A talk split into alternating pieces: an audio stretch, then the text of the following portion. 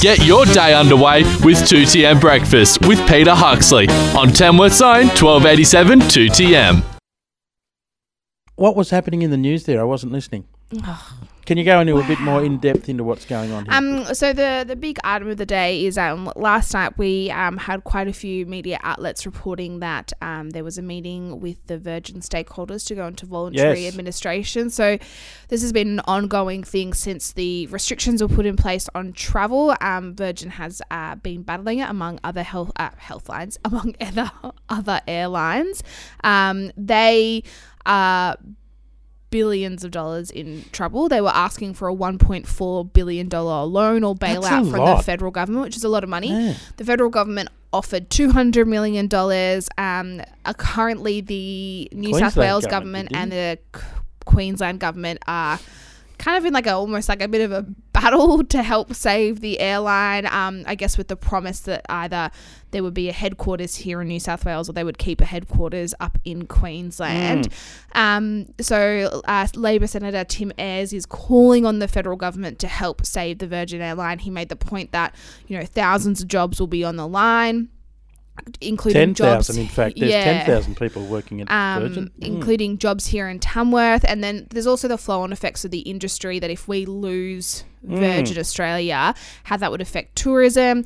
Um, and also another point that he made is that, you know, it, it's not like another airline can just crop up and fill the space that would be left by Virgin. Can It we spend our velocity points?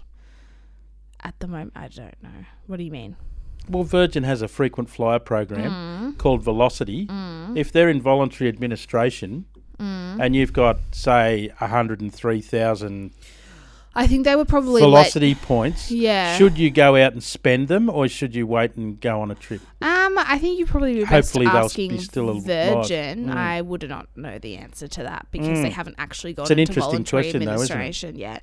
Yeah, so they said. I thought they have been. No, I thought that was on the news last night. They, they're So there was a there was a meeting, but they haven't. Virgin themselves haven't confirmed it. I'm going to go buy something with all my so points. they sent out an email a little while ago because I'm actually you're clearly a Velocity member as well. I am Mm, one. mm. Um, they sent out an email saying that you could still um, use the card at various outlets and things like that. So Okay, I'm so sure you they would still can. Yeah. Yeah, I'm Mm. sure if it changes, or if there's any impacts, they'll send out an email to all their Velocity members. So Yeah, but by the time you get the email, they're just going to say, "Sorry, sorry, we're closed." yes, I don't know.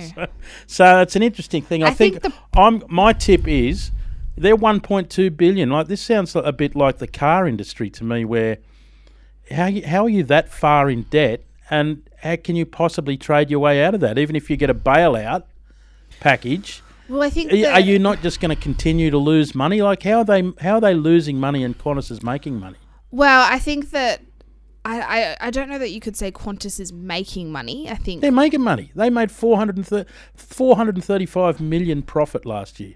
Last year we're not looking. Well, last year, I mean, they, they- well, not they, they're not making money right now, but Well, they are profitable. They they are a profitable organisation. Yeah, if I you're Virgin point two billion dollars in debt, no, they're not. They're, they're one point two billion dollars in debt. How could they be profitable? Well, I think a lot of that would come down to what's happened with the travel restrictions. I think if Mm. this goes on for much longer, you could potentially look at Qantas being in some Oh, of no doubt, no doubt. So I don't think that you can just say, well, and and at the end of the day, you know, I think people are asking the question, why should we help them? And look, you know, I'm going to be honest, like I can't say one way or You got a friend we do. who works there. But yeah, there's people who won't have jobs though. like honestly, that's ten thousand people yeah, who aren't going to have jobs. I agree. I want, I want to see the, the the big thing for me is the competition, not just the jobs. Mm. Qantas and Jetstar, obviously Jetstar is Qantas. Mm. They're just gonna they can charge what they like if there's no Virgin. Yeah, and You know, and that's that's the worry for me is that the lack of competition in the in the market means you'll be instead of pla paying you know one hundred and nine dollars Mm. for a Sydney to Melbourne, um, you'll or you'll you'll finish up you know paying two hundred and fifty or something like that, and you, you Mm. won't have any choice. Uh, that'll be it. Or even, you know, if you look at uh, regional areas here, I think, you know, compared to regional areas that I've lived before, flights are a lot cheaper from here Mm. um, compared to other areas where there's less flights going out of that one regional city. So I think Mm. even if you look at it from that perspective, I think it's hard. I, you know, I'm no doubt that $1.4 billion is a lot of money. I don't have the answer. but I also think that um, Mm, I think there's been a lot of a lot of discussion about it, um, and I see a lot of it on social media, and a lot of people are saying, "Oh, you know, it's not a completely 100% Australian-owned company."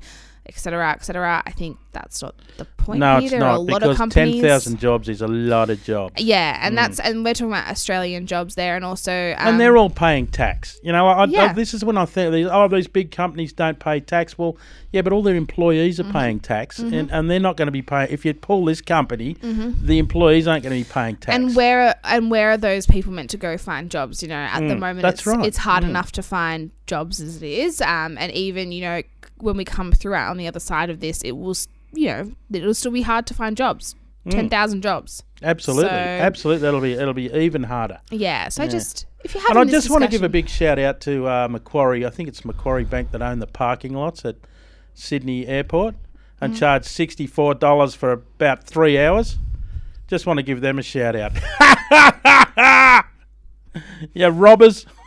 Thank you. I just wanted to get that in because I'm not I taking any part in that. 'em. Yeah. Ah, well, it's, it's terrible, isn't it? Hundred and nine dollars for a, for overnight at Sydney Airport. Mm. I mean, just to park your car. That's that's right up there with the most expensive in the world. It may be the most expensive in the world, thanks to our private privately owned car park, which I think is owned by Macquarie Bank. Very very profitable bank, and no surprises there that they're so profitable with what they're charging for parking. So I hope no one's parking there. No one is parking there at the moment. So good. That's one good thing to come out of this whole thing. Macquarie Bank still Bloody also employs a Bank. lot of Australians, so you know. Yeah, but not they're not running the car park. They got the car park bloke. That's all automated. You take the ticket and you put it back in. There's one bloke there, and they got a couple of blokes doing the valet car wash thing. Mm-hmm. And I don't even know whether they they're probably charging them a mozza as well just to do that. Oy vey. Uh, oy vey. It's Krusty the Clown says that, doesn't he? All right, well, thanks very much for coming in. That's enough ranting from me this morning, but I Thank feel a little bit better now. Blood pressure's a bit lower. Tamworth Zone 1287 2TM and 2TM Breakfast with Peter Huxley. Let's go to the States now, find out what's going on in the good old US of A. Well, yesterday, April 20, that's yesterday, isn't it? Gee, this is up to date then because it's still April 20 over there. Angered that a group of golfers were violating the rules on the course adjacent to his home, a 74 year old man threatened the players with a gun. Prompting the septuagenarian's arrest on Friday evening and six felony charges. According to cops, Robert, no, sorry, John Robert Orr, or John Robert, initially shouted at the golfers for driving their cart over a bridge and onto the putting green on the eighth hole of the conservatory course in Palm Coast. Uh, it's a beautiful coast there. It's an, actually an island green, that one. They drove their carts over the bridge and onto the edge of the green. Orr lives in a home that backs up to the hole, through the re- though the residence is separated from the course by a cement wall and water that surrounds the green. One of the golfers told police that Orr yelled at them to leave the course and that the use of the golf cart in that manner was against the regulations of the golf course. Orr then allegedly went into his home, grabbed his gun, and pointed it at the six golfers, each of whom said he was in fear of his life. The firearm brandished by all cops found later was a Winchester BB gun, so it wasn't a big gun, it was only a BB gun, it was only a slug gun, we would call it. In video and photos taken by one of the golfers, Orr is repeatedly seen holding the weapon in the upright shooting position towards the golfers, i.e., aiming it at them. This is for putting the golf cart next to the green bearing in mind. During police questioning, Orr said that the golfers had drove their golf cart onto the bridge and near the putting green, which is gangster rules. Orr said that after arguing with the golfers, he went inside his home and unsuccessfully sought to contact the golf rangers. There's golf rangers? I then went outside with my rifle and continued the verbal altercation. Asked if he held the rifle in the upright shooting position or aimed down at the sights towards anyone. Uh, he said, I can't remember that. I know what Ronald Reagan said. He said, I don't remember, neither do I. He also could not recall his intentions when retrieving the rifle, only that he did not appreciate the way the golfers were shouting at him.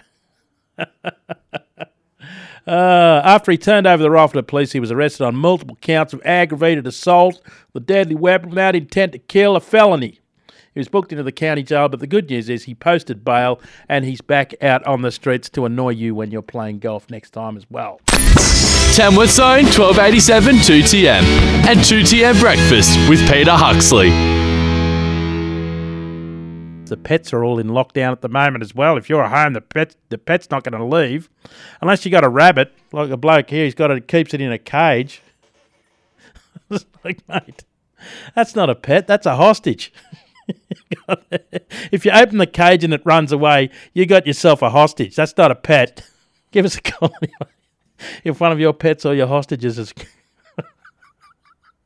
six seven six five seven zero double five. Is it worth telling the joke this morning? I guess it is. Uh, my mate George, he had a big interview for a job down in Sydney, but unfortunately, he had this problem where one of his eyes kept winking all the time. And when he went to the interview, they said, "Look, we'd love to take you on. You've got a great CV and all that sort of stuff, but that winking, it's just too distracting." And he said, "Hang on, hang on. I can make it stop by taking a couple of Panadol." So, reaching into his pocket, uh, he pulled out a dozen packets of condoms and placed them on the desk before he found a couple of Panadol. He took the took the tablets and the winking stopped instantly. And uh, uh, the bloke in him said, "Look, mate, that's all well and good, but we don't condone womanising here, mate." And he said, "No, no, no, you got it all wrong. Have you asked for Panadol at a chemist while you're winking?"